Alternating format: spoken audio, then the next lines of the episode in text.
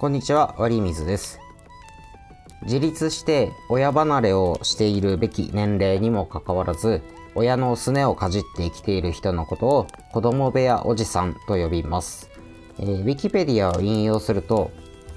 子供部屋おじさんとは、日本のインターネットスラングで、実家の子供部屋で成人後も暮らす中年男性のことを指す。略して子供おじとも言う。とあります。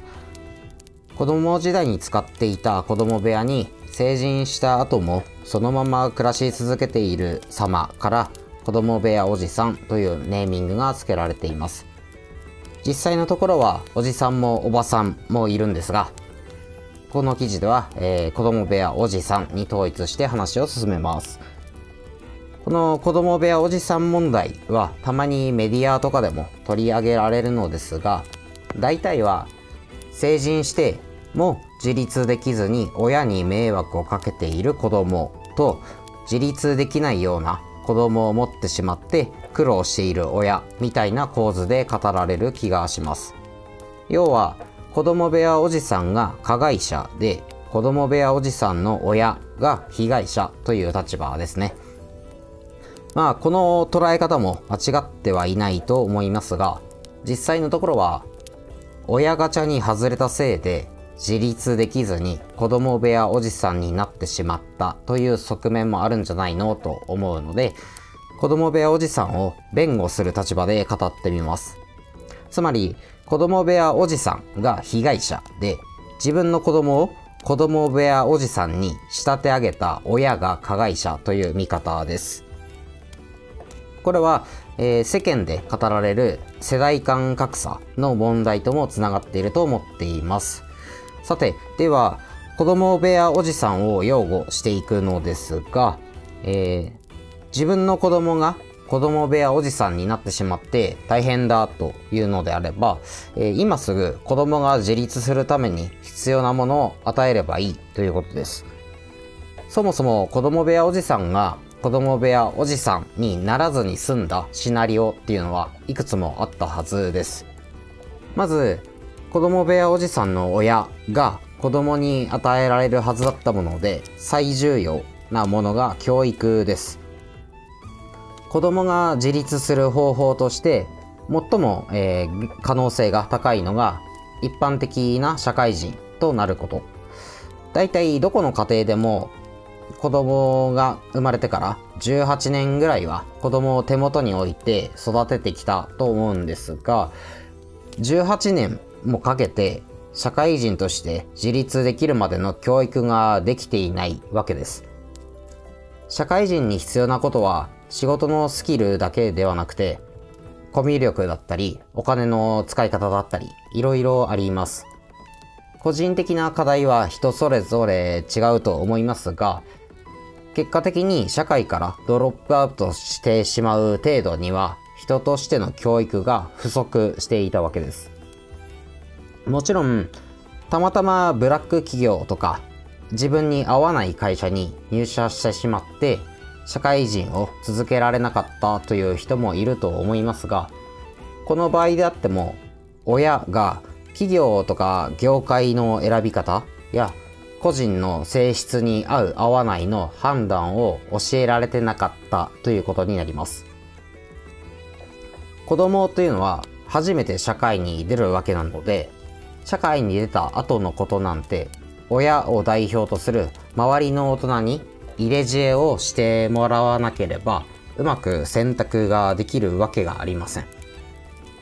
そこのところの入れ知恵ができなかったのが子供部屋おじさんの親だと思ってます。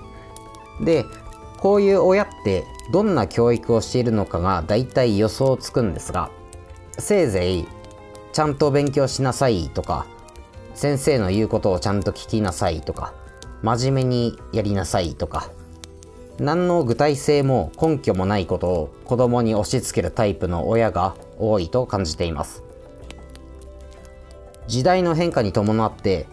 これからどんな人材が必要になるかとかしっかり考えて教育をするようなタイプはほぼいなくて社会に出たこともない学校の教師なんかを信頼して自分の子供の教育をぶん投げるような子育てをしてしまっています。そりゃ社会に出てからつまずくに決まってますよね。勘違いしてほしくないのは子供にめちゃくちゃお金をかけるべきだったとか英才教育を施すべきだったとかそんなハードルの高いことを要求しているのではありません子供部屋おじさんの親というのは大体効果がマイナスになるような教育をしてしまってるんですよね。勉強していい大学を出ていいところに就職すれば幸せになれるとか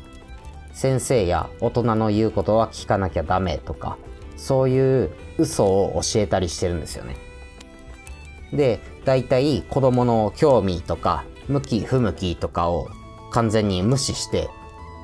こうあるべきみたいな根拠のない親の妄想とか願望を押し付けるようなマイナスの教育をしてしまっています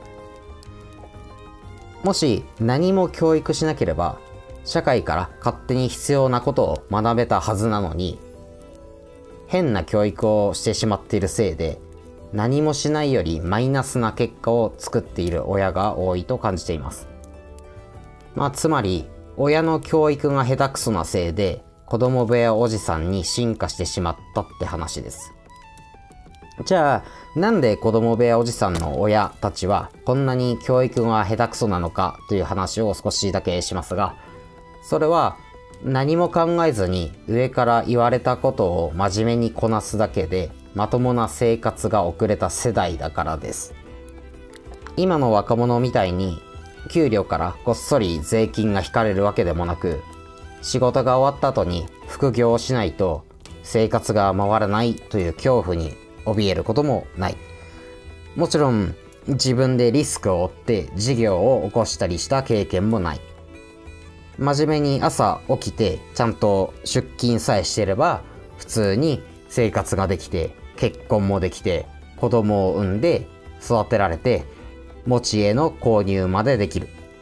そういう時代の日本を生きてきた世代です。だから子供部屋おじさんの親たちに例えば子供が社会復帰するために何かアドバイスしてくださいと言っても何も言えないわけですよ。おそらく普通に働いてくれとか真面目に仕事してくれみたいなことしか口から出てきません。60年とか70年とか生きてるのにもかかわらず自分の子供に対して何一つ具体的に役に立つ知恵を授けることすらできない。それが子供部屋おじさんの親です。とここまで教育の話をしてきましたが教育以外に親が子供に与えられたかもしれないもの他にもあります。自分の子供が子供部屋おじさんでいることが嫌なのでしたら次のいずれかを子供に与えればいいです。箇条書きで言いますが、えー、今の時代に飯が食えるだけのスキルの選定とスキルの取得方法。